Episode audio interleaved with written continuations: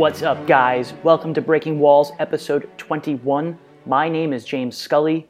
Today, during the month of harvest, August, on the Wall Breakers, I sit down with graphic designer and visual artist Kieron Lewis, who is all the way across the pond in London, for a conversation about ways to harvest your skills to become financially and creatively independent.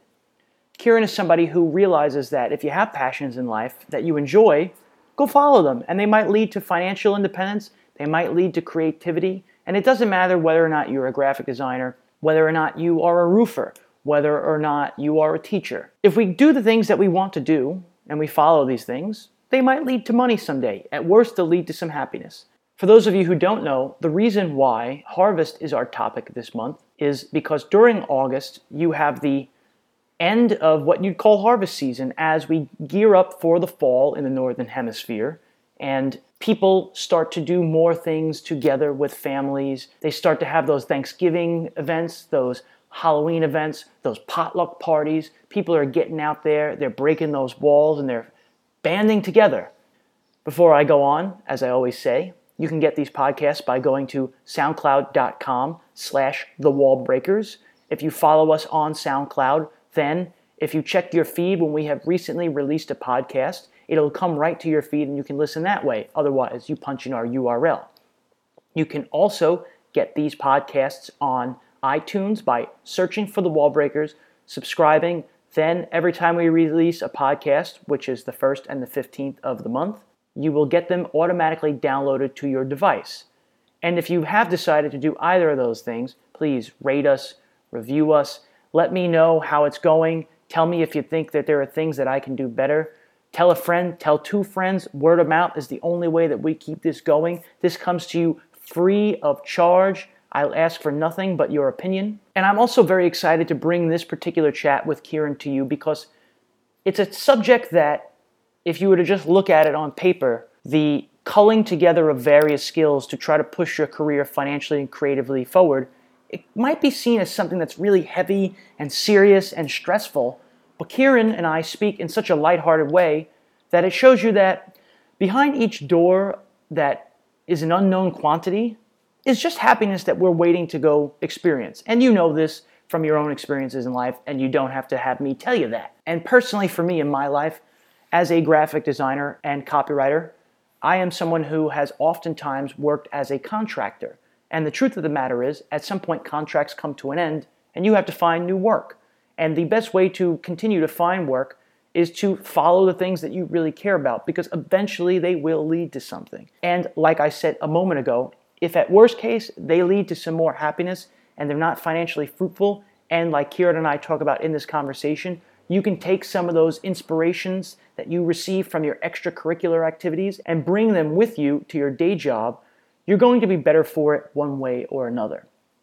I'm going to keep this intro right here, going to keep it short, and I want to welcome you to the middle of the month of August on the Wall Breakers and this Breaking Walls episode 21 with Kieron Lewis.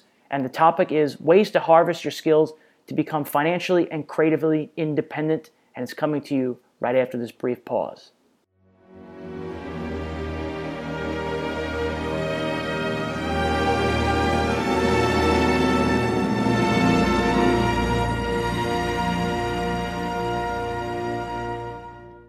Hey guys, back on Breaking Walls, and today my guest is Kieron Lewis. And Kieron and I are fellow graphic designers. He's also what he would consider a visual artist. Kieron is located in London, and he's somebody that I've known for the last few years as someone who is able to cull together various skills and interests to help push his own creative career forward. So, the topic that I wanted to sit and discuss with him today is ways to harvest your skills to become both financially and creatively independent. So I'd like to welcome Kieron to the podcast. Hey, hi James, how you doing? Great, thank you. And I'd like to ask you first. You're an artist. Mm-hmm. I don't think any five-year-old kids who like art think I'm going to grow up and be a graphic designer. I, am not sure that anybody really thinks that yeah. when we first become lovers of art. No. Where does your love of art come from? Right. Well, growing up, like I guess like any other sort of kid growing up, um, I was really into cartoons. I love my cartoons. I'd wake up, you know, really, really early, watch cartoons. I'd draw a lot of the cartoons I'd watch. And I mean, obviously now we call it animator, or we call that more of a you know visual thing. But when you're a ten-year-old boy, you know, waking up to watch cartoons and drawing, you don't look at it to you know the detail aspect of it back then. And I kind of feel, you know, doing little drawings and having a little notepad of me back then as a kid, that's what I used to do quite a lot of. Um, so yeah, I used to have a notepad of me every day and I would just do drawings and doodles on the way to school or on the way to friend's house. And I think that that sort of love of drawing and, you know, documenting anything I see, but from a visual point of view, is kind of where my interest in design, I guess, really originated from, from the start. Until you went to college slash university, what mm-hmm. kind of school or professional training in art did you have? Okay, so um, in college I studied uh, graphic design, uh, but I did a, a, lot of life drawing. So a lot of life drawing, um, some bit of animation, um, a lot of theory based as well, contextual studies we call it over here, um, which is more the sort of theory aspect to, to design work. Um, mm-hmm. And again, I mean, I, I really, really enjoyed learning about the sort of theory side to, to design. Um, obviously, knowing the visual aspect too, but again, the theory side is just as important. Um, so for me, I did a lot of that in college. First year at university, I I actually studied game design. Um, so it wasn't actually graphic design at the time, and it took me a year to realize it wasn't for me. But that being said, I mean, I learned a lot in that one year of course. I mean, I studied uh, I studied life drawing, studied animation, and game design. And I mean, it, it does link ever slightly, obviously, to design, not so much graphic design. But you know, you know, sometimes it takes a year to realize it's you know it's not what you want to be doing, but you can sort of utilize those skills and sort of go on and move on, which I did do. And I ended up uh, finishing my degree at Winchester, studying uh, graphic design, marketing, and branding. I'm glad that you brought up the term theory just now. Mm. Maybe people who are not artists or designers, they don't realize that there's a psychological mm. uh, way of thinking that goes into a design thesis or a, uh, an execution. Mm. Let's talk about that for a second. Sure. Design theory. Yeah if you were to describe to someone who is not an artist what that actually means, how would you describe what it what it means to think about design theory as you execute whatever it is, a website, a flyer, you name it? I think the theory base comes down to communication. I think sitting down and speaking to people. Speak. I think design is very much opinion based. I think the the great thing about doing design is there, there is a very wrong or right answer when it comes to you know opinions. But when it comes to the theory side of things, I think it's a, a, perfect example I could say, for example, is if you have a um, you've got a, a pitch and you've got your target audience. And obviously, in order to find out about you know the target audience, there is no visual design work to it. It's a case of speaking to your audience and finding out exactly what they want, you know, what they feel could work well, and sort of using that information and basically bringing that onto the board and bringing as visual as you can with it. So I think it comes down to a lot of you know speaking, um, reading a lot of books. There's a lot of really good books out there on design as well. Um, a lot of people think designing is all about pretty pictures, but there's a lot more to it. I think when it comes to uh, to researching various artists and designers and designers itself, it, it crosses so many spectrums of different things, whether it's architecture or, or graphic design or game design. But all, there's always a linkage of some sort. Things like great novels. There's always a lot of good books out there to to get some re- research about it. I'm also glad that you just said when in talking about a pitch mm. that you're not actually usually presenting full blown designs during a pitch. I mean, you might have some comp work mm. done to show some visuals as to back up the thinking behind it, but mm. Sort of like we are talking about today when you talk about harvesting skills together to create a whole, mm. design without some sort of meaning behind it is just mm. pretty pictures and generally I think that's what separates good design from bad design in my opinion, would be the function of why it's mm. being done. The why is really why we do anything in the world is really mm. the why behind it, yeah. not just that we're doing it. Yeah. So now you just mentioned another word, communication. Mm. You're somebody who has naturally a strong inclination to have community ties and talk to people. Mm. Why are you not afraid to put yourself out there in the world and make connections with people? Some people find that intimidating. Mm why is it something that you feel you want and need to do for yourself? Well, I'll tell you what, James, it's, it's all funny you mention that because, um, I mean, I always say to my girlfriend that I'm, I'm quite a shy character. She says, no, you're not. You're the opposite of that. But I think the way I find it is that doing, you know, graphic design, doing design as a whole is something I've done as a young child. You know, I've learned about it. I've enjoyed it. So when it comes to speaking to people or, you know, making, you know, nice friends with people in my sort of sector, I think it comes almost naturally because – again, I enjoy what I do. I find it very comfortable, very easy to talk to people, especially when it's when it's my own work. So, for example, if someone says to you, you know, let's talk about what are you working on, what are you doing, I always think to myself, that's probably the easiest thing possible to do because at the end of the day, you know, you've designed that work personally. If anyone can talk about it better, it's it's you. So you know, there shouldn't. I, I always find personally there isn't much of a a sort of nerve wracking or anything scared about speaking about your own personal work because again, I, I enjoy what I do and I, I find it quite comfortable to do. Um, but that being said, obviously everyone gets nervous. I, you know, if I have an interview of some sort, I always get nervous. But I mean, as long as you've got the facts down and everything you need to do, and I, you know, it's um, it's a case of you know drawing a communication and getting that skills and speaking to people, you know, very clearly and getting that message across. Sure, and it stands to reason, obviously, that if you're close to something and you know about it, you're prepared, mm. and that's going to quell a lot of nervous feelings because Definitely. you know what you're talking about. Exactly, exactly. You know, in the time that I've known you, uh, you've been everything from an editor to a graphic designer to a community organizer, like we just mentioned. Mm. But now we just spoke about some of those things individually. I'm curious if there's a common thread that brings them together, mm. things that stand out to you that you're most passionate about, that give you the confidence to talk and speak to these things on multiple levels and be not just a designer or be not mm. just somebody who sits behind a computer, somebody who gets out there. Yeah. Where does that passion lie for you? I, do you know what? I almost think this stems back at my first year at university. I think when you, for anyone who's ever been to university, you know, I, obviously you've got various various things you go through the university career. You know, you you learn how to cook for yourself for one, how to live on your own, but you meet a lot of people who you necessarily would have met if you didn't go to university.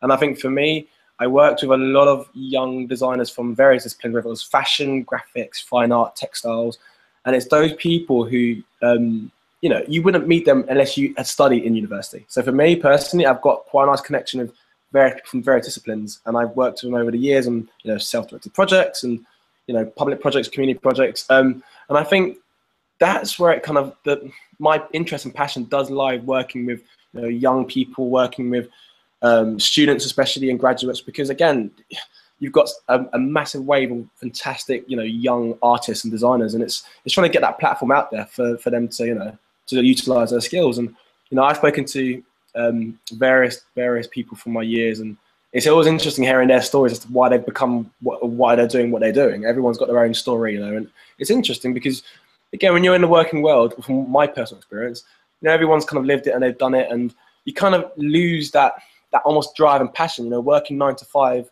over it becomes you know the norm, and it, there's very much passion, any much interest. It's all about you know, making money. And I kind of think to myself, well, where where does that passion start and where does it end? You know, try and keep that continuous. At university, especially students at first year, that that spark of wanting to you know do well and do well because you love it and enjoy it. That's that's so evident throughout every single year. And I think you know working people like that, that's only going to project really cool things for the future. So yeah, that's where my sort of passion, I guess that thread of the various things I've done over the few years, it all kind of stems down to, to working with young artist designers and sort of knowing their backstory really and finding out more. So then you would definitely say that the camaraderie and the common ground that you found while in university, mm. because I really like that you said there are other things that you learn when you're in college besides the curriculum. You do you mm. learn how to be an adult on your own for the first time. Sure. And there's a certain amount of empowerment and independence that happens while you're having all this fun and, and chasing your passions. Mm. Would you say that since you left university, mm. is that that's part of what drives you then the the desire to continue to find that collegiate common ground and camaraderie with people that are your peers? Yeah, most definitely. I mean, my my final uni project was very much a case of, and it was an editorial project helping and you know setting a foundation for for graduates. So in a way, when I left university, I already left having my, you know, my final major project being something I'm very passionate about. And I mean, my first job leaving university, um, it was it was quite a nice one actually because that that stemmed off from when I was 16. I was doing an internship in London when I was 16, and I was going back every summer from the age of 16. And when I left uni, they offered me a full time. So that was my connection way into it. And a lot of people that I used to work with back then knew a lot of the work I was doing whilst at uni because obviously at college I was 16 and you know every year as I went from college right to uni I was going back every summer to work in London. So they were always seeing what work I was doing, seeing what I was up to, and I think when I left uni and I worked there obviously as a junior designer full time, they they knew what I was doing. They knew what I was capable of doing. But what was quite nice is they gave me a lot of not a lot of free reign, but uh, you know, the opportunity to express myself because they've seen what I can do when it's self-directed, and I think that's in a way very very fortunate because most people when they get into their first job, especially from a junior level, it's it's for one it's traumatic, it's, it's, it's daunting, it's a new experience, but there's also that you know, oh, how much can I say, how much can I really get across, you know, my interest and passion, and you know, from my perspective, I was very fortunate to, to go into this first job. And you know they knew who I was, they knew what I could do, and I was able to to basically go to town with a lot of designs that I did whilst being there, and it was yeah fantastic, a lot of fun. So you were lucky in that you were going into an environment that you were at least moderately comfortable with Hmm. beforehand. Hmm. What can we do, uh, in your opinion? Hmm. How can we help people? Because no matter where in the world we are, you're in London right now, I'm in New York. Yeah.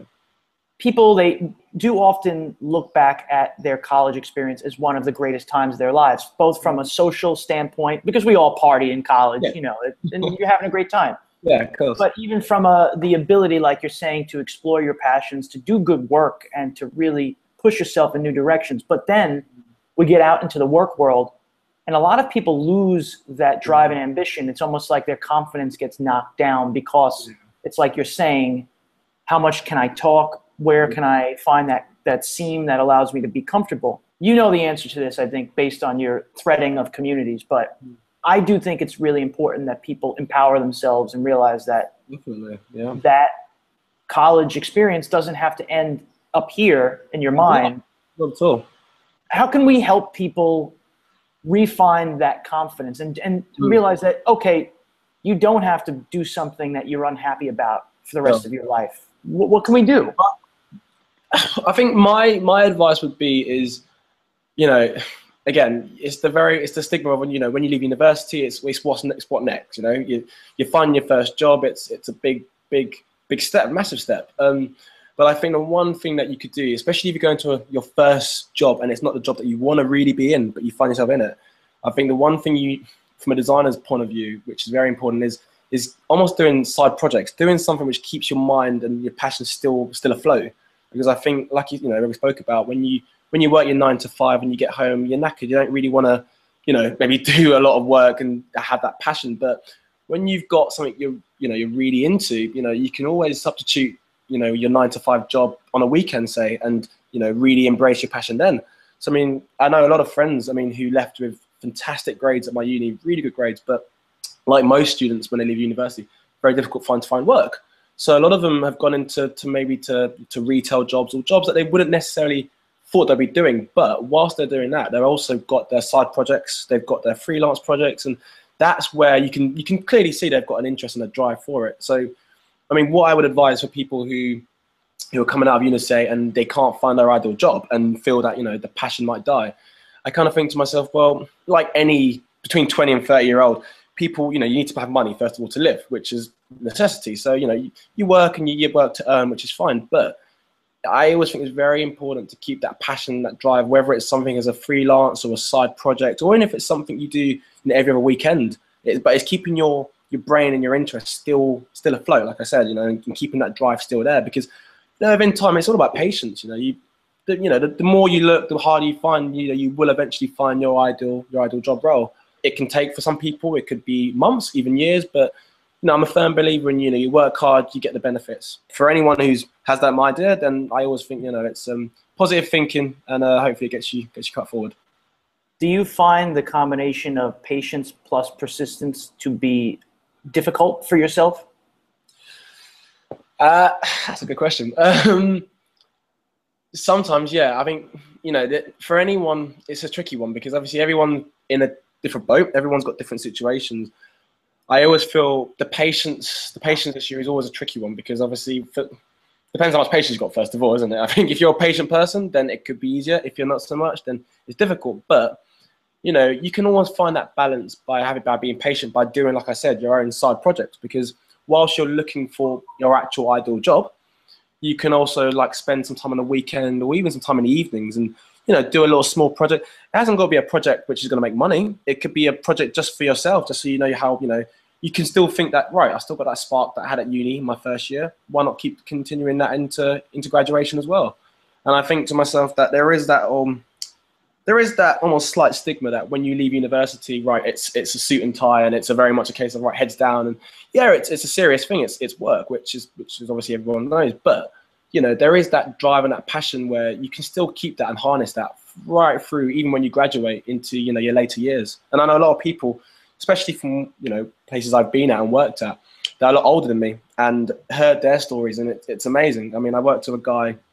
I don't go too far, but I worked with a guy at my sort of previous place, and you know he he left university, really good grades, but again he couldn't find his ideal job, and he he did a lot of projects, side projects, and that was definitely in his favor because now where he's working at, it's you know it's a good job, really good place, but you know he's got that motive and that drive, and you can clearly see that you know from that when he had it from when he left university right down to I mean he's 35 now, and it's it's evident that he's very passionate about doing what he does, and he's a he's a husband married with two kids, and. It, you know, it, it can be done. You know, you don't have to necessarily be a, a 20 year old fresh out of uni to have that passion and still not have that if you weren't um, if you weren't later on in your life. I think maybe you would agree with me based on what you just said mm. that by diversifying ourselves, like you're saying, okay, so we have to work. That's a fact of life. Sometimes yeah. the job that you currently have might not be something that is the most breathtaking, passionate thing to you. But mm. if you allow that to be the only basket that you put all your eggs in, that's where mm. that creation of a zombie human comes in, where you just go to work and don't really care about life anymore. But by diversifying your interests, mm. helps lead to something because, like you're saying, okay, so if you're working in retail, you are learning something that you wouldn't have expected. And then if you do what you really are passionate about on the side, suddenly you might pull some of those things you learned from retail into your passion and move. Sure. Yeah, I mean, even the business side too. I think one thing which I mean, I personally found as well, and I guess I mean, my girlfriend and I spoke about this a few times, um, is that you know some universities obviously have their different ways of working, but you know, from where I left university, it was a, it was a fantastic university. First of all, it was a really good uni. But the business side to to how design works and even jobs as a whole, they don't really necessarily set you up for that. And I always think to myself, when it comes to any the business side to a design sector, you need to definitely experience that for yourself firsthand and it, it's never easy. That's for sure. I mean, I, I the first book I have actually had, I read a, a book called um, not the most easy of titles, but it's the business side to creativity, and it's a big, big, chunky book. But that gave me a bit of an insight. I mean, I'd read it on the train journey to work, and this was my first ever job, and that gave me a, a, an insight into the business side too, and understanding. You know, well, design has various, various sectors, but the financial part of it is also an element which is part of it, and you know, it's important to have a good knowledge of that and to understand how that works. And university maybe not necessarily set you up primarily for that, but that's where you go into various other job roles, such as, like you said, retail and places where you're learning these skills firsthand. And then once you go into your actual chosen field or your chosen job, you've got that knowledge ready to, to excel. Do you think that there's anything that, and we both went, we both studied graphic design, mm. but we went to two different schools. So chances are there was a lot of similarities and a lot of differences mm. the way we studied at college. Yeah. Uh, do you think that there's anything truly that can be taught in college that can prepare you for what it is like out there in that work world because it is dog eat dog or is it mm-hmm. just that you have to be in it, it baptism by fire is the only way to truly figure yeah. out who you are in that situation. I think it's a bit of both. I think that's that's probably the the the answer I would give. I think in a sense that my my uni career was the, probably the best three years of my life. You know, it was it was fantastic. Like I said, you meet friends who you necessarily wouldn't met. I met my girlfriend, for example. I met her during uni, and you find all these different things that you didn't know about yourself and what you can actually do. You know, as a designer whilst at uni. But then that being said, when you're in the working world, um, especially if you, so for example, I used to work in advertising. Especially if you work in advertising, you learn you know how to deal with clients, for example. And learning how to do with clients is um, like anyone who works in advertising will know it, it can't be the easiest thing in the world. But you wouldn't necessarily, you would never necessarily know that at uni. And again, you have to experience that in the working world to understand how you work with clients and understand how briefs and deadlines are. I mean, deadlines are a massive important one because you know your deadline in, in university is never the deadline you get in real world. And I've learned that obviously, you know, firsthand going into your first job. And again, it's experience. You know, you make you make mistakes like anyone does, and you make mistakes from um, from college and from uni and from even working full time, but it's how you learn from the mistakes, which goes on further and which makes you into a better designer. You know, I'm I'm forever learning, and that's what I've always told. But I've worked with, and you know, my new boss as well. She, you know, she's very capable of you know, knowing what I can do and what I can't do. But I, you know, I've said to them, I'm here to learn. I'm here to, you know, do the best I can do. And I think most people, you know, most believe university very optimistic. And I think, you know, that and that's the that's the passion that you should keep. I think within time, obviously, it's very difficult, like we said, you know, to find to find work. Um, and that's just across the board, really, whether it's design or any job, especially design in particular. It's it's hard because you've got some fantastic, fantastic designers that you're up against in a way. And I think to myself, if you've got that interest and that passion and you know that motive to want to learn, that eagerness to want to learn, I think you go into your new job and people look into it and they think, well, you know, we're going to invest some time and effort into this individual because there's a clear indication that they that they want to learn. And I think that's the thing. They don't want to get, from what I would believe, and this is my perspective, especially from a junior perspective, they wouldn't necessarily get this junior in if they knew it all because otherwise there would be a, a, midway or a senior. It's a case of getting a junior in and nurturing them and giving them the time all the day to, to learn more. And then obviously, you know, if they invest in you, then you invest your time and effort into them. And that's the kind of mutual respect that if you're lucky enough, especially to, to find a job, then yeah, that's the perfect kind of job to, to learn. And especially when you start from a junior level and you make your way up within a certain company, you know, you've got that lovely relationship that you, you maybe not necessarily would have gotten if you have gone to various other uh, workplaces and done other things because you've got that connection with friends and you you work with various clients, but you've got that relationship which you built over a period of time. So yeah, that's that's my belief onto it anyway. You've been lucky enough to have working environments that were nurturing to you and fostered the comfortableness in you to make a mistake. You do learn from mistakes, like you're saying, but I also think you learn from taking risks. And in that you take risks, there's a chance that you're going to make a mistake. Mm. If someone is in an environment where they don't have that kind of nurturing currently, mm. what can we tell them to instill with them the confidence in themselves to take risks and know that you're going to make mistakes, but that your mm. Heart and your mind will have been in the right place at that moment and you learn. Sometimes you're going to take an honest chance sure. and it's not going to go your way. That doesn't even necessarily mean that if you did the exact same thing again, it wouldn't mm. go your way. It just happened to not go your way that time. Mm. How can how can we help people have the confidence to take those risks? Is it yeah. community? Is it is it fostering a stronger peer community? I think it's it's an interesting one actually. That topic. I think again, it, it can come down to the employer. I think as well, especially who you're working with. Every every agency, you every place, whether it's in the, U, US or the UK, everyone does something differently, you know. And I think it comes down to a bit of understanding the situation you're currently in. You know, if you're in a place where you're, you're, you're fairly new and you know, obviously you're nervous, which is like most people, especially for a very new experience. But I think to myself that if you're fortunate to enough to have people who you work alongside, especially people who are above you, who you have who oversees your work, if you've got that good relationship with them, um, it makes it much easier to, to communicate with them and to say to them, you know, well, you know, there's nothing worse than than pretending like you know what you're doing and then you do it and you get it wrong. Because I think to myself, well, you, you set yourself up for a massive fall and you know, I again, it's easy to say I know, I understand that than you, when you're actually in a situation yourself. But I always feel to myself there isn't any any shame with if you don't know what it is and then to learn about it and then to get it right. That that's the way you should be doing it. You know, I think if you if you don't know what you're doing and you generally don't know how you're doing it, I mean, some people can wing it and get it, you know, fortunate quite right. But if you're anything like me, you need to know the facts first before you start anything. And I think, you know, there's been times for me personally where you know, I might have been given a brief, and it's it's been you know very tricky, and it's a case of breaking it down. And even once you've broken it down, you find it tricky to digest it. It's worth definitely you know sitting just face to face with your director or someone you know who who does oversee your work and explain to them. I've had a good shot at trying to understand this, but explain it to be a bit more in depth. And I always think, I think they're, they're a lot more wanting to give you the time of day when they know that you're you're genuine about your approach to them, rather than trying very hard, not knowing what you're doing, and then, like I said, blagging it. Because I think they they understand that well, this person clearly has an indication that they can see what they can do and what they can't do, and I think that's very important. Knowing that, if you're forever learning, yes, but it's important to kind of know, especially in the working world with, with clients, you know, what you're capable of doing and what you're not, because not everyone can do every job. You know, that's and that's the thing, and that's why you have specialists. So that's where I think to myself, if you're fortunate enough to, to have people who oversee your work that you've got a relationship with, then in all fairness, it should be quite a fairly easy approach to, to explain that. But if you don't, which sometimes can happen, uh, my advice would be um, my my honest honest advice would be to uh, probably find somewhere else. I mean, I, I, again, I mean, sometimes again, you have to work at various places to find out what ideal place for you. You know, my everyone's first job is never their favorite job. and that's that's you know speaking to people a lot older than me, I've, I've definitely learned that from them.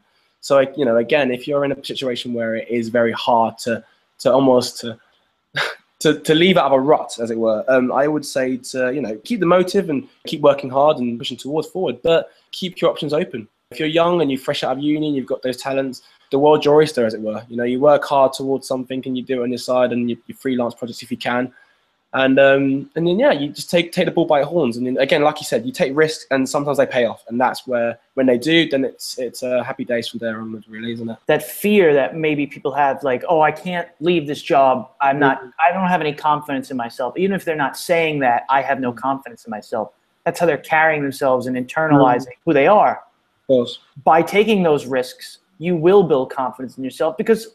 Hmm. Let's say you and I get fired in three weeks just mm. argument's sake, are we going to be dead in four weeks? No, we'll figure out a way to live. You know what I mean? We'll, we'll figure it out.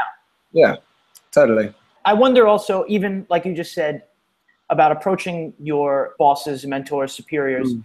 And doing it honestly and saying, look, I don't really understand this. I'm trying to digest it. Can you help me out? I, I think maybe people forget that from a, an opposite perspective. Like, let's say somebody asked you for advice mm. because they felt like you could give them help, kind mm. of like this interview right at this moment. Mm. People need to know that if you go to your bosses honestly and ask them questions, they'll hmm. probably want to help you because you are respecting their intelligence. And when your intelligence is respected, that's how you form that camaraderie. Like, yes, let me help you. Mm, no, I totally agree. I think, you know, and also as well, I mean, you have to remember these. Uh, okay, they're a boss, yes, but they are human beings. You get some, you know, bosses. I'm sure that are maybe not so nice, and some that are lovely, and you've got to find that almost human side. I think you know when you, I mean, especially with my line of work, um, especially advertising as well as a whole. There's a lot of the social element to it, which is good. So obviously, you know, you, you go out for drinks on a Friday night, or you, you, you go out for Christmas dos or summer dos or things like that. And I think when you build relationships outside of the office, that is so important because I think to myself, you know, you work nine to five. Yep, okay, that's cool. Obviously, you do a good job, but you also got to have that people skills, which I think is so important to not necessarily be a robot. Go in and be honest, of course, but also have people skills and know that you know whoever you're working alongside, you need to be able to have a, a good relationship. I think it's very important to have a nice relationship on and off the grid. Um, with who you work with, because I think that's very, very important. That's my perspective, anyway. Based on what you just said, if you're a junior or even if you're a middle level position and you're trying to talk to the executive creative director, mm. give that person every opportunity to be a human and have a human relationship with them. And if at that point they that boss seems to have no human qualities, mm. I don't think then that you would fear leaving that job as much because you'd exactly. say, well, Totally. I tried so hard to find the human side of this person. Mm. They don't seem to have one. Why do I want to be here? And then you'll be galvanized to go move on anyway. Yeah, I mean, if the eye starts blinking red on one side, you think, well, yeah, it's the Terminator, so you don't want to necessarily work with. But yeah, no, I totally agree. You know, it's, it's, it's, the truth. Yeah, I think you, you find that human quality. Yeah, and yeah, I think with our line of work, it's it is very very hard, but there's also the, the fun element to it. The places I've been at and um, really nice agencies that I worked with, you know, there's always been at every single place I've been at that social element to it, and it, that definitely draws you much closer as a group, as a team. You know, to, to have that go out for drinks and you you know more about them, but also you have that working side. And I think you got to find the got to find the balance. Yeah, and I also think that as guys like you and I advance ourselves in our careers, and we get a better understanding of good methods and bad methods to build morale in a team and find and have people find their niche within a team. Mm. If we grow up professionally in environments where we do have our human side fostered, then in 20 years when you and I are at a much different level, we'll be doing that and passing it down as well. And that's when we're talking about harvesting different skills, mm. happiness and confidence are skills that are not necessarily tangible like I know how to draw with charcoal, mm. but they're just as important. Mm, no, definitely. That, that, I mean, skills such as, you know, when you, the, the sort of friends that you meet at university, I mean, you're going to find young juniors potentially at the place you're at too but also you need to remember that you're going to be working with a lot more older and senior people and that's that's a very interesting quality because especially when you're at uni and you know you're working with people primarily your age your age range that when you leave university if you're say 20 23 you could be working with someone who's potentially 48 and it's you know it doesn't necessarily mean they're going to be you know boring or nothing in common but i think to myself that you know that that relationship and that that sort of skill sets that you sort of share with that different person that age range is kind of important to to find that notion between the two. and to understand that well you know they're just you know i'm sure they've graduated and you know done what they've done but almost utilize that as a as a point whereby you know within time you can sort of learn from them and, and sort of listen to you know their experiences because again if they're in your line of work and especially if they're along when it comes down to um, your say for example you're a junior and you're working alongside a senior which i was doing previously the senior was a lot older than me. But it doesn't necessarily mean that we have nothing in common. It's a case of what did you do at uni? And you know, I've seen his work on his on his website, and I've seen stuff that he's done, and it makes it makes you more hungry as a younger person to want to get to that level. And yeah, I think it's it's it's definitely a cool thing when you work with someone a lot older than you in a say an agency or design agency because you know you've got that idea of wanting to learn from someone which you necessarily maybe wouldn't have got if you're at university. Yeah, and I also think that it's important for people to remember that we are going to learn from our senior designers, but they might learn from us too. Definitely. Uh, common ground is shared between two people, regardless of the age, like you're saying. It's, it's funny you mentioned that actually, because uh, in one of the guys uh, I used to work with, again, the same guy my uh, sort of second job. Uh, although, you know, I mean, I always admired this guy. His work was amazing, and you know, he had his wife, his kids. He was still able to be awesome at his line of work. But one thing he'd always say to me, is, you know, Kieron, I, I don't know how you find the time to, to go to the exhibitions in the evenings because usually I, my girlfriend and I would go to you know galleries or things during the week, and even when you're working late, we would still find time afterwards to go. And I think to myself, it's quite cool because obviously he, for him, he was looking from my perspective, from my perspective, thinking, you know, it's nice to still be that, you know, fresh out of uni and to still have that interest to still want to go to various places and visit galleries and exhibitions and to do that. And I guess within time, and it's just, just the way life is really, you know, the older you get, obviously the more responsibilities you get. And especially when you, you know, you go down the path of marriage or, you know, kids, it, it's, you're never going to be able to do various things like go into galleries and whatnot for sure. But, you know, there's, if you can find ways of fitting that in when you can, which, like again, like I said, my friend used to do that as well, then it's, it's a cool thing to do. And I've always thought to myself, you know, when I get older, hopefully um, I'm not so old I can't even move anymore. But you know, it's a case of you know going to going to galleries and especially degree shows. I mean, I've got a thing for my girlfriend and I. We, we always go to any degree show uh, uh, if we can reach. Obviously, get there in time um, after work. But yeah, we love going to um, degree shows and seeing what's on, and especially new talent coming out of uni. Um, so yeah, doing things like that and fitting that in your actual full-time schedule is very, very important. I feel life is about finding happiness often and chasing passions and that's basically what you're just saying. Because you're passionate about design and you want to continue learning mm. you have a desire to go to these degree shows. You have a desire to connect with people. Because you found something in yourself that you want to pursue. Yeah. and for people that maybe haven't done that that's really what they have to do to, to galvanize themselves and to light that fire under themselves mm. as well. Yeah definitely. For sure. I'd like to talk to you about the profile book for a second because i think it'll give a good visual reference, or in this case, audio reference, yep. as we go forward in this conversation. Uh, you mentioned it briefly earlier. The profile book was your senior thesis project, essentially, yeah. at university. Yeah. And you are the lead designer, or you were the lead designer on it. Uh, David. Sinnott was the founder, correct? And yep. Nicola, your current girlfriend, she was yep. the editor on that. It was, yeah. Where was the passion in that for you, the profile book? It, for somebody I now obviously I know what the profile book was, but for mm-hmm. somebody listening who doesn't, can you describe what that was to them? Sure. Okay, so the profile book was the idea of it initially was to create an online blog, um, which would basically showcase student and graduate artwork. So the idea was obviously we would, um, you know, speak to various artist designers. Primarily, they would submit a lot of artwork to the blog, and the idea was once we have, you know, some really really nice artwork on that blog, try and filter that down into print. My final uni project, it's, you know, like anyone, you get that one chance to really make a good go at it. It's your final uni project. You've had three years of, of learning from lecturers and from students.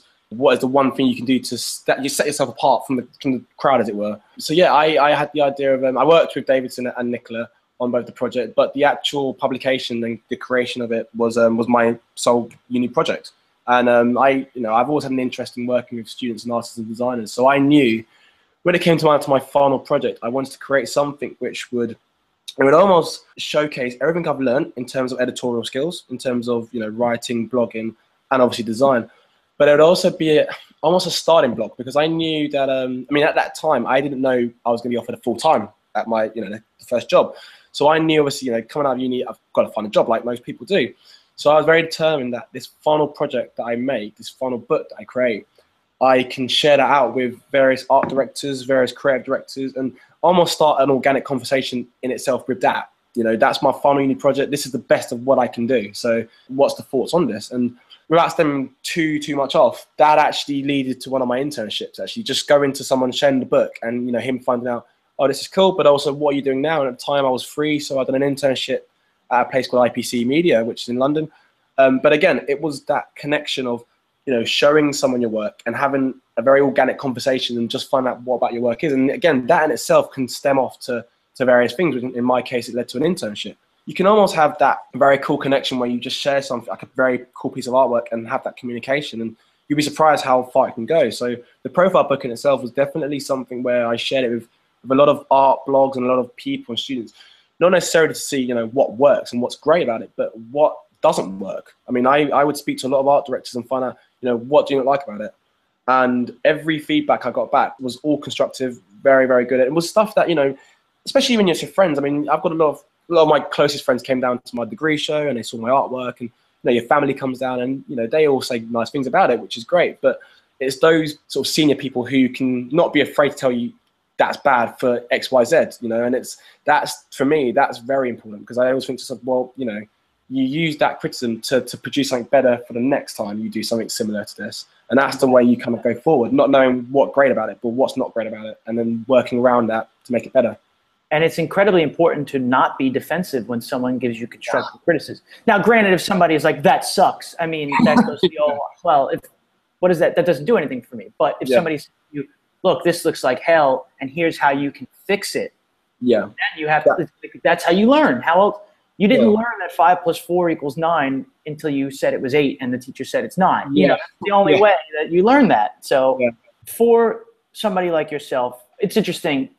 My college, Hmm. I was a graphic design major, but that was lumped under a larger umbrella major along with illustration and advertising called communications design. Okay. So, and really, graphic design is the art of communicating hmm. in a lot of ways, but life is also the art of communicating. If we're afraid to communicate, like oh. you're saying, how can we get better? That's yeah. throughout centuries, people learn from their mentors, but they hmm. don't learn from their mentors by constantly getting patted on the back. You know, you have to be willing to yeah. be told that it wasn't good. We're not perfect, and but we're working towards getting better. Yeah, I mean, the way I sort of see it is perfect example. You mentioned that. Think, think Karate Kid. I mean, for anyone who's seen the film Karate Kid, you know he's been beat down a few times to, to do what he does, and yeah, without staying too far off, that that mentality of you know having to to fall over a few times to understand how to to walk, I think that is a very important aspect in in design, but also in life in general. I want to jump right into Feast for a second. Cool. Can you describe to someone who's listening what mm. Feast is and why you are volunteering at Feast? Because I know that you and I, we just spoke right now about mm-hmm. you following things that you want to do, whether it be go to degree shows, going out. And it's also good that you have a girlfriend who has commonality with you mm. and you share these things together, which is partly why she's your girlfriend, that you have this in common. yeah. yeah. But now, but something like Feast, which is a, large project to undertake. Mm. It's all on your own time. You're not generating a salary to it. How did nope. you get involved in it? Where did you see something that ignited your passion within it, and mm. why are you currently doing it? First of all, when I was working at my previous job, I worked with a freelancer, a really nice guy called Ben, and it was his job at the time. He was currently doing it, and he was moving on to do other things. And we had we had a chat, and you know, I knew about Feast, I knew about West Norwood, but I didn't really know that much about it. And when he explained to me about what he was doing, and he mentioned that he was leaving, he was stopping doing it because he, you know, had to move on and, and timing. And he mentioned to me, "Do I know anyone who will be willing to do it?" And instantly, I it was a no-brainer. I mean, I've always wanted to do volunteering of some sort. You know, I've never had chance to do any volunteering. I'm obviously had chance to do it, but to actually put it to words and actually do it was a new thing for me. So when I knew about having the opportunity to do it, um, I jumped on board. Feast, first of all, is a volunteering powered market. So there's various, various volunteers involved. But Lucy, um, which is someone who founded Feast, first of all, who started Feast up, we had a little talk in in, Feb- in February. It was yeah, just to see my work, see what I can do, and yeah, from February onwards, I got the gig as lead designer. So um, so from then onwards, I've basically been working as lead designer for Feast. And for those who don't know what Feast is, Feast is basically a community, very small festival which is in the area of West Norwood, South London. And all it does, it really is, it celebrates um, what West Norwood has to offer whether it's through food, whether it's through music, art and design. But one thing that's amazing about West Norwood, especially in that area, it's a very multicultural society. Um, I mean, London as a whole is anyway, but West Norwood in particular. I mean, you find various people from various backgrounds, which for me is, is amazing because for one, you've got we've got our little food market, uh, which is called a food fair, and I mean the different types of food you'll get there is probably food you would never try anywhere else, which is amazing because you've got Indonesian right down to Jamaican, right down to Colombian, and it's just it's those things that you wouldn't necessarily get or even knew it was in your area unless you'd gone to to Feast to experience it firsthand. That's one of the fairs which which Feast has to offer. Um, another one, which is I mean my personal favorite, is the artisan market. And now the artisan market is basically where a lot of startup art and design, whether it's individuals or groups of people, and they come down for them for the day and they sell their artwork.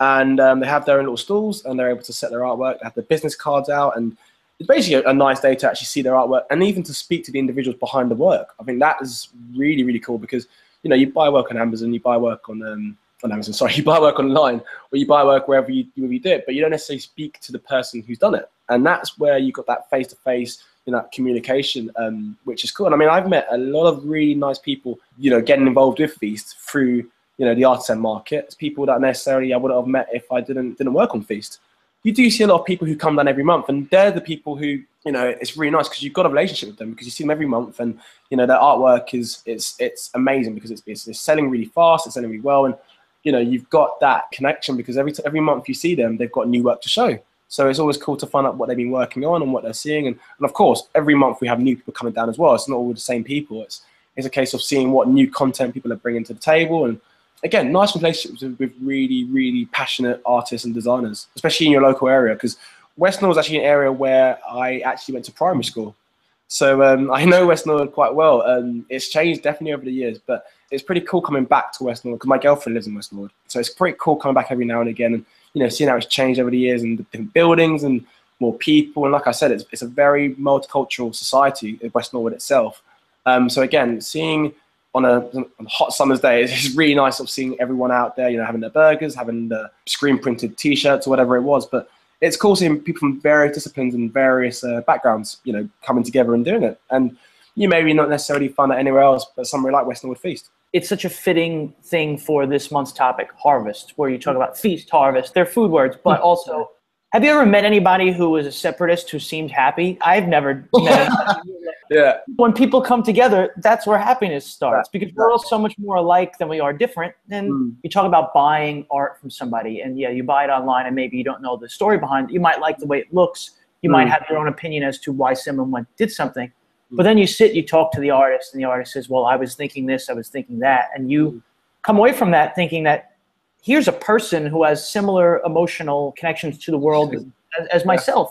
And I'm more inclined to want to buy his stuff or her stuff now. Hmm. As you move forward, yep. and we talked about community both with the profile book, with college, being hmm. part of Feast.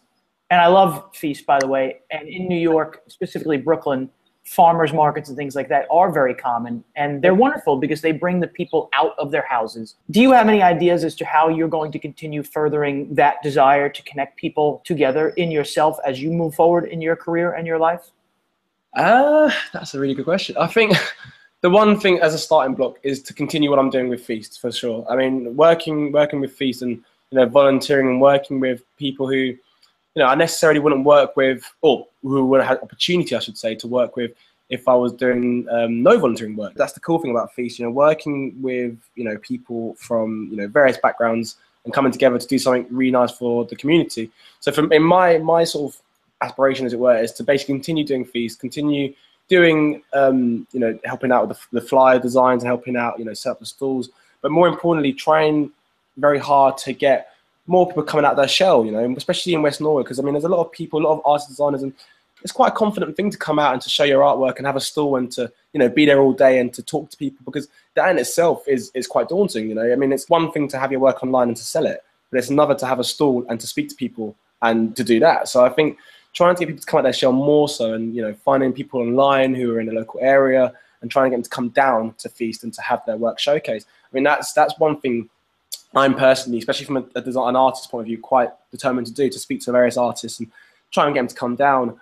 Um, and yeah, I think working, like I said, working with you know various volunteers, I think that's that's quite a, a, nice thing to do, especially when you know that you're doing it again, you're not doing it for a client, you're not doing it for a very high end brand at all. It's, it's for the community, it's for some of the locals, ages from you know young toddlers right down to pensioners. So you've got that vast, vast age range going on, but you've also got that sense of wanting to belong somewhere, um, which again, somewhere like West Norwood, which to me is, is a very close place to my heart because obviously I went to primary school around here, so I know the area very, very well. It's, it's nice to sort of see it grow, especially in an environment like Feast. So my next sort of years, whatever you to call it, would be definitely to continue this, down this path of volunteering with Feast and to keep watching it grow, as it were, because it's definitely growing. You know, more people are coming down more than um, the more than we anticipated, for example, which is fantastic. You just brought something up that's very human, and that is the human desire to be a part of something that's larger than yourself, to connect mm. to a larger community, kind of like we're talking about. Mm. For people that might be afraid to go put themselves out there, let me ask you: when you come home from a day of volunteering at Feast, yeah. How do you feel about yourself after talking to all those people? Oh. Do you feel good? Do you feel drained? How do you yeah, feel? You feel awesome. I mean, you feel. I mean, Feast is one of the. I mean, first of all, Feast happens. It's the first Sunday every month, and I don't know whether we're just very, very lucky, but it's always sunny day when it's Feast. It's, I mean, the, we just had our feast recently. It was beautiful. It was. I mean, weather-wise, it was nice, and to be outside and to you know to speak to people and um, yeah, I mean, there's nothing like it. It feels amazing. I mean, especially when you, um, I mean, I deal obviously all the design work for free. So when you see your flyers being distributed out to young people and seeing your banners up, of course you've got that sense of, first of all, you know, from a designer's point of view, when you see your own design work being distributed and up in flyers, of course it's, it's an awesome feeling. You know, naturally, you know, it's really, really cool. But it's even more cool when you see people coming together, like I said, from different nationalities, especially, and almost using pieces of canvas, as it were, to to start conversations and speak to people because it's obvious that when you go to feast one thing you will easily be able to tell is that we've got a little um, near the church bit where we have our food fair food market. We have a lot of people who sit on the green and got live music being played and you've got people eating their burgers or whatever they're eating. You can tell people are talking with one another and uh, obviously people they've just met just there. And i kind of think to myself well where else are you going to find places where you're going to speak to random strangers? Because every people, you know, people are quite reserved, and you know, something like this, I think is awesome. So when I whenever I go to feast, I talk to people all the time, and I mean, last feast just gone. I'm not a, I'm not an amazing dancer, but we had a, a live act happening, and uh, in fact, it was Nicola, my girlfriend, and I. We both got up and did a bit of dancing as well, which was quite cool. So uh, again, we would never have done that if we weren't involved with something like this. So for me, I it's it's an awesome awesome thing to do, and I have I have literally no intention of stopping it anytime soon. So people might think that feast is derived from only the food aspect of mm. at feast at the farmers market, but really it's a feast of life in general. Like you're talking about live music, people communicating. It's just fun when you get yeah. out there and you talk to people. It's fun. That's the exact. And it's a Sunday. I mean, Sunday's a lazy day, so I mean, Sundays are never you know, take it serious. I mean, it's a very much a you know feast is a good day. I mean, and also on a on a positive especially on a on a feast day. I mean, financially, you can come down with very little money and have a good time. You know, I mean, hopefully the weather's good and you can go there and you. I mean, the food. First of all, I've got a I've got a weakness for the burgers, which which are there quite often. They've got these organic burgers, which are absolutely amazing. Um, if you go there, I mean, you, you know, you bring a bit of a bit of change. You come down, you speak to people, you have some food. There's live music. I mean, there's there's so much cool things that are provided, and it's it's at very little cost, I think, which is cool. I mean, especially for London. London's a very expensive place, like you know, and got your, your places like your West Norwood Feasts where there's a, a, a spread of really cool things to do by volunteers. I think utilize it, you know, make the most of it. Why not? Because I mean, like, the guys who I work alongside, I mean, they work so so hard. I mean, just to give a bit of background, I mean, Lucy basically Lucy was the one who had this idea of doing feast in the first place. She you know, she works, she has her children, but she's still able to cultivate that attitude and that passion to, for, to want to get the community together. And for me, I mean, me and myself, you know, I find that a massive, um, massive inspiration, you know, to see that people, you know, even though they have their own, you know, full-time jobs or they might have families, that they're still able to, you know, to really utilize their passions and to especially help the community. I think that is so very important to put that out there and to see people who necessarily wouldn't speak to each other come together for an event such as this. I think it's amazing. And the other truth about that is that you said like it's on a Sunday. Mm. You're going to go to work on a Monday morning. I mm. feel like you're going to feel better about starting your work week off if you had a fun Sunday. Yeah, definitely. I mean, I I go every I go every feast, of course, and um, and it's quite nice because again, you've got that day where it's that mid afternoon where people. It's a lazy Saturday Sunday for example. Saturdays you, you go out, you do your thing and Sundays are usually the evenings you get ready for work. So I think around Sunday afternoons is perfect to have something like feast because you go out, you can have a drink in the park, you can uh, in the local square we have, you can have some food, get some nice artwork, but it sort of sets you up really nice for the week. It sets me up for the week anyway, quite nice because you go in to work and you feel, you know, you feel quite chilled. It hasn't been quite a stressful weekend. It's been quite a nice one. And I mean, I always look forward to going to feast and then the next day getting to work because the guys who I work with, they all know about feast and it's quite cool, you know, but they're like, oh, how was your weekend? And I was like, well, doing feast. And, you know, I, I try very hard to try and get them to come down and they come down when they can. And it's really cool seeing people who you work with coming into, you know, areas where they necessarily wouldn't have been in usually. West Norwood is one of those towns where a lot of people go past on the train, but they don't necessarily get off the train to go into it. So I think feast is, from my perspective, feast has kind of put West Norwood on the map ever so slightly, which is a good thing. And, you know, a lot of people who don't live in West Norwood are definitely coming in to, to experience West Norwood, uh, to experience feast, I should say, firsthand, which is fantastic. For anyone, again, obviously listening to this, who, who lives in the areas of South London or, you know, feast is a, feast is a cool place. Don't take my word for it. Come down and see for yourself.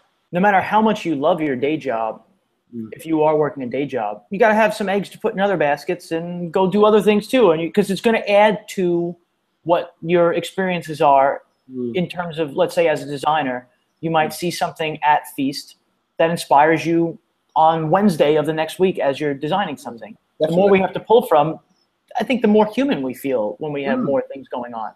Oh, for sure. No, definitely. I mean, little things like, for example, at the feast just uh, two months ago, a really good friend of mine's, uh, who's a photographer, came down and, you know, we took, again, all volunteering. She came down out of her own will and it was lovely for her to use her skills. And we got some fantastic photography shots of the day because one thing we never really had before maybe I came along taken over for, for Feast was that we never really had um, an archive of really good photography. And one thing you'll notice is that Feast is, is, I mean, there's always things going on. And I think it's very important to take, you know, really nice snaps and share it through social media so people, people get a real idea of what it's actually like to be there on a day like that. And um, we're very lucky now because, you know, my friend came down and took some really nice shots. A lot of those shots that we're using now, we're hopefully going to roll out into a new rebrand for the Flyers. So I mean that's that's the idea. Again, again, you know, having more of a uh, photographic approach to the flyers, I think, is very important. You know, especially when people don't know what feast is or never heard of it. You know, I mean, when you have a photograph which shows the stalls and it shows a clear shot of what it's going to be like, just a, a, single shot, it could be that, you know, or a series of them, just showing you exactly what it is. I think that speaks a thousand words more than any text could. Feast is one of those places where every month is a new thing. We don't know what's going to come up. And what's quite cool about Feast as well, we also do themes. So especially for the younger audience, so a lot of there's a lot of kids in the area of West Norwood. Um, there's a lot of primary schools, so a lot of the schools get involved with. Um, sometimes we do sort of plays, or we have music, um, sort of trombones, and we have people coming down, and they can, you know, they play their music. We have art fairs and on, and I mean, it's nice sort of seeing, you know, the, obviously the kids playing and whatnot. But what's quite cool is obviously with the different themes that we have going on again, it gets kids out of you know out of the home, out of bothering mum and dad, but into the area playing with other children. You know, and again, like I said, coming back to the whole you know multicultural society thing. It, again, it's really cool seeing you know younger children of different backgrounds playing with other younger children different backgrounds too. I think that's that's a really nice thing, as it were. You know, to sort of see that happening. And every feast is always a um, it's always a fun one. I mean, the next one coming up is is based on history.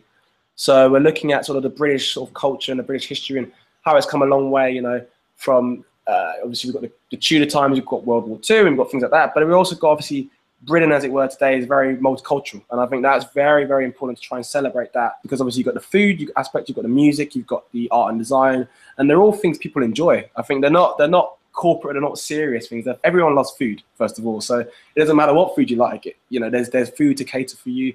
Art, again, like we said, it's very much a case of opinion based, but you know, you, you, see a piece of artwork. I'm sure you know people like it, people don't like it, but you're going to see artwork which which draws which draws a connection to yourself, and it can you know it can it can create a nice conversation. You can definitely utilize the various things we've got going on at Feast when you've got such a wide um, background of people in such a small area. I think it's amazing. And I want to say really quickly that for somebody listening to this who's not in London, who mm. might be saying, well, that's great, Kieron, that you can do this. I don't have Feast where I live. But there are various community programs, farmers markets, meetups, you name it. People yeah. are getting together all over the place. I think, regardless whether or not you live in an urban environment, mm. which by sheer amount of people, there's going to be more things going on. Yeah. But even in a, in a suburban or a semi-rural environment, there are still things going on that we can meet up with people and we can make new connections. Because, Definitely. like you said, Hmm. you come home from that feeling good. Exactly, and I think one thing that's, I mean, one thing you mentioned about is the idea of, on my case, obviously, I, I jumped on board Feast, and Feast was already going before I came along. But in your area, especially if you feel, you know, there's not much in your area to, to do, especially from where I've lived in South London, there's always people of a design background. You just got to find them first of all. And I think to myself, if that, if, if something like Feast is not in your area, then why not start it yourself? You know, get down to your local town hall. You know, I mean, Feast kind of start started off simply with with Lucy having an idea and getting a group of friends together to start something, and it's it's definitely grown over the years. And I think to myself, if someone can have a single idea to to to, to see something like this and then see it unravel and flourish, then there's no reason why uh, why you can't do it yourself. You know, if you've got that passion, that drive to want to see something, you know, work really well, and you get a good group of friends, and you know, especially when it's volunteered based, I think in Feast itself, because Feast um, celebrates a lot of community, um, we've got a lot of sponsors from our local areas. So, for example, we've got the Mayor of London as one of the sponsors, and that in itself was um, is quite nice because obviously, you know, especially when you've got an event like Feast, they're very more open to want to sponsor that because obviously there's no financial gain behind it. excuse me, whatsoever. It's all about trying to get people to come together. So again, there necessarily there doesn't necessarily be a feast in London. There could be something very similar in your local area, but if there isn't, you know, make it happen, and then you know have that will, have you know, a group of friends, and you know, keep fighting for it. I think if you can try and get things like this in your local area, it will definitely bring people together. But more so, I think you will find your feet more, especially from a designer's point of view. You know, I've learned a hell of a lot working on Feast, um, more than I ever thought I would. You know, I obviously, like I said, I've worked at various agencies, but when you work on something like Feast from volunteering point of view, and I mean, like I said, I'm the only, I'm the lead creative on this. It's it's quite nice because obviously, you know, there's a lot of direction that I have the opportunity to direct design and to see it work, and again, to see a design start from X, Y, and to see it go, you know, quite far.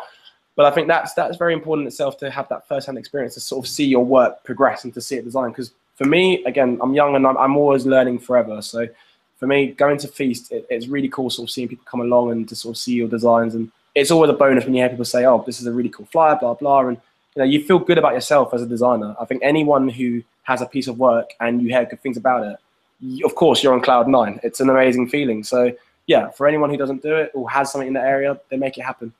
Now we're recording this conversation on a Sunday, and tomorrow you go to work, Yep. and you're going to work at a new job, Mm. and you're a designer at a small agency. Hmm. But part of why you're there is all the extracurricular stuff that you're doing. It's helped you build that kind of confidence. So if people are saying to themselves as they're listening to this that we're speaking in theory and not in practicality, that's not true because you do have a new job. You're living proof that this exists and it's a way that you can do things and have a successful path to life. So I'm curious now that you have this new job, Yep. how far down the road are you looking? Do you just trying to get through Monday, August 10th? Are you trying to look through the fall, the winter, the holidays? How far down the road are you looking right now? Uh, James, I'll be honest with you, mate. I am very much a, uh, I'm a thinker. I'm a thinker. I, I wish I was very much a happy-go-lucky, you know, live for the moment. I mean, I, I, I don't get me wrong, I live for the day, but I do like to plan ahead. And um, I think in terms of work-wise, I mean, I started this new job. I mean, it's a very small agency, much smaller than where I've been at previously, um, which is for me is perfect because I wanted to work somewhere much smaller where you've got communication going on. You know, I mean, when you work at a very big agency, which for my previous job, it was it was quite a big ad agency, and communication can get lost very easy. You know, I mean, working where I'm at now is a very small group of people. They're lovely, lovely people, and that element of talking to people, I think that's so important. And you know, I've, I've got the opportunity to to speak to people, and again, as I'm the lead creative at this very small place, a lot of the designs I, I do, I've got a lot of more direction on it, which I necessarily wouldn't have had in my previous place. So again, it comes down to the fact that you know I've chosen to want to work somewhere smaller because I kind of feel that.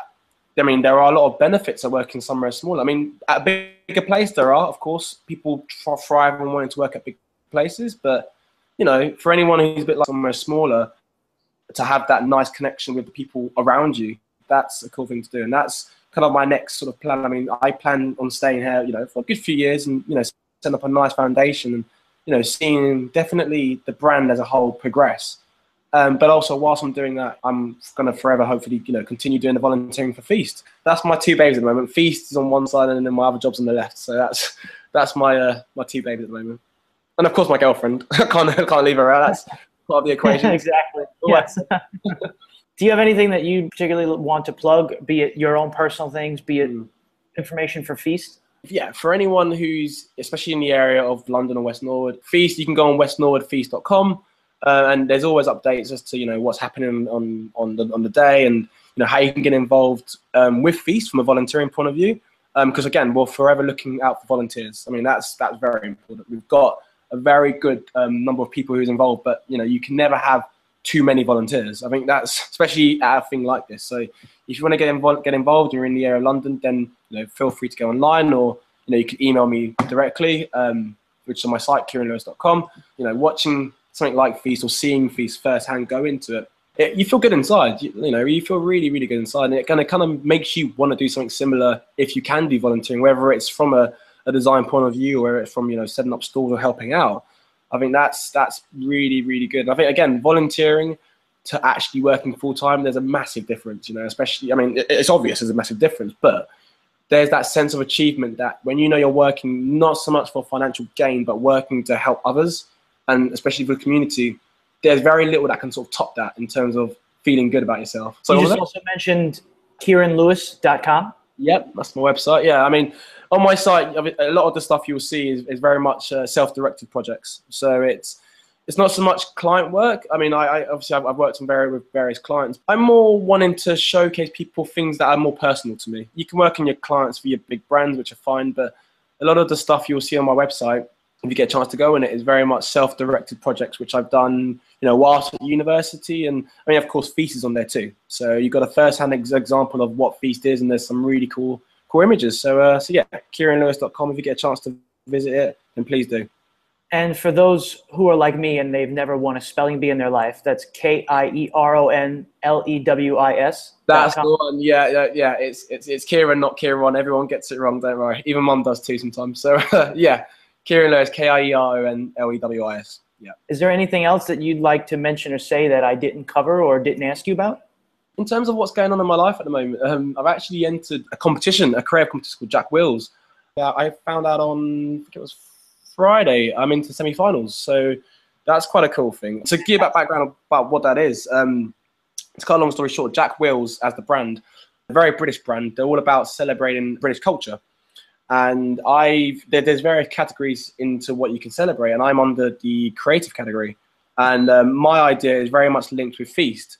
There's various rounds, but if you if you're one of the lucky eight to win, you get some funding towards your idea. And to give you a bit of an idea of what I'm doing, I mean, my idea is linked towards wanting to create almost an end of year publication for Feast. So obviously we've got Feast, which happens you know every month. But what's what I've noticed, especially since I've been working on it only from February onwards, is that I've noticed the vast amount of cool artwork you see in store owners and whatnot. And I think to myself, for people who've missed out on Feast, who weren't able to come down, there isn't nothing to really sort of have like, a, like an archive, as it were, to sort of see what you've missed out on. And I kind of think if we can have like an end of an end of year print of some sort to sort of showcase everything we've seen throughout the few months, then that's perfect. So that's my idea really. So if I'm quite fortunate to go far in this competition, then my idea is to, to put that funding towards creating like a, a publication which kind of celebrate everything that feast has to offer, especially from various of the hubs that we have, which is the food and then the artisan market. And we have a retro market too, which sort of celebrates a lot of old school retro vinyl CDs and things like that. Really cool, quirky things that you might find in your dad's attic, basically, things like that. But people like that sort of stuff. So I think it's it's kind of cool if you can have some of that in a sort of editorial format, which is obviously when I want to create a print book. Got my interview for the judges, which is on the third of September. So um, so wish me luck on that, hopefully, and uh, I'll let you know how it gets on. Well, one, congratulations for making it to the semifinals.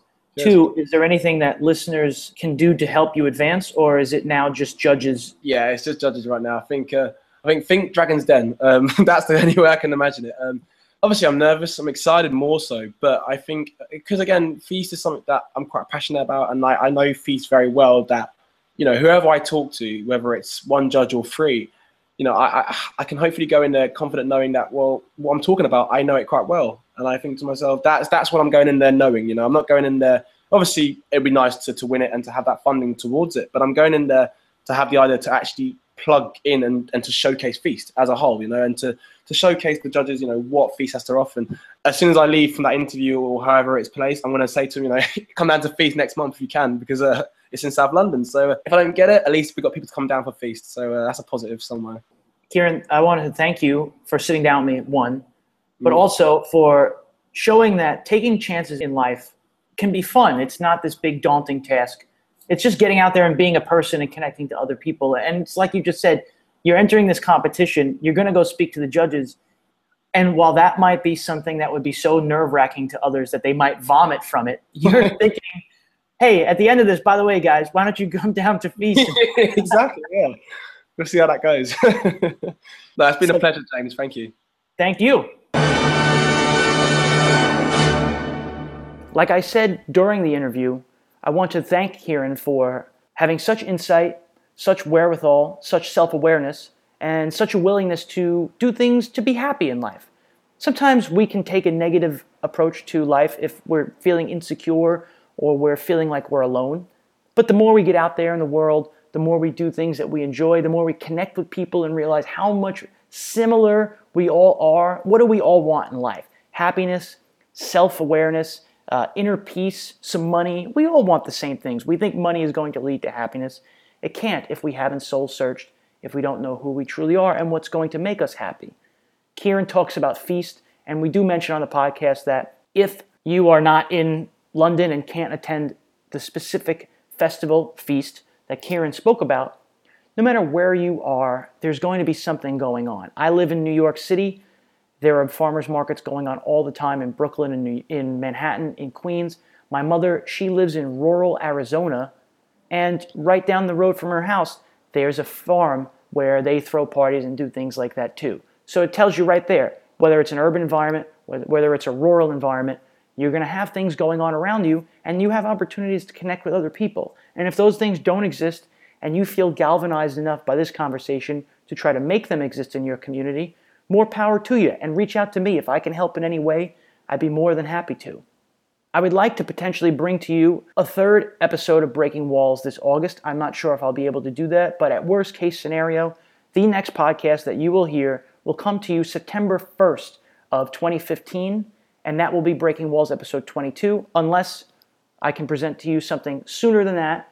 And like I said to you on the opening, you can get these podcasts by going to soundcloud.com slash the. You can also subscribe on iTunes by searching for the wallbreakers. That's T-H-E space W-A-L-L-B-R-E-A-K-E-R-S dot com. And guys, like I said, the only way that people know about this message is if you tell them about it. And if you feel strongly about what I'm trying to do, let me know. I'd love to get you involved in some way. And I won't do it in any way that's going to be taxing to you personally, but I'm going to ask you to be honest with me and tell me what you like and tell me what you don't like and tell me what you are interested in. In all of our hearts, we are all wall breakers. We know this by now. If you do anything that you like, it makes you feel good. Kieron said he comes home from Feast and every Sunday he feels great about himself and ready to start the week ahead. I hope that today wherever you are listening to this, you can look around and see the good that's around you and are feeling good about who you are. And if you aren't, remember, you got to look inward.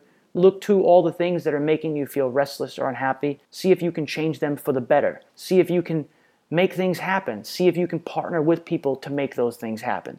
Do whatever you need to do to be happy because we don't really know how many lives we get in this world. And if we've only got this one, you got to get out there and break those walls, do those things you like. So, thank you, Kieron, for another fantastic edition of Breaking Walls. I want to thank you guys for tuning in, for giving me the feedback and the support, the constructive criticism. And I want you to keep getting out there, keep breaking those walls, do those things that you need to do, harvest the skills that you have to move yourself forward. We've all got multiple skills. Don't only rely on one. If you like more than one thing in this world, then you've got more than one skill. Break those walls. And until next time, my name is James Scully, and I will catch you on the flip side. And thank you very much.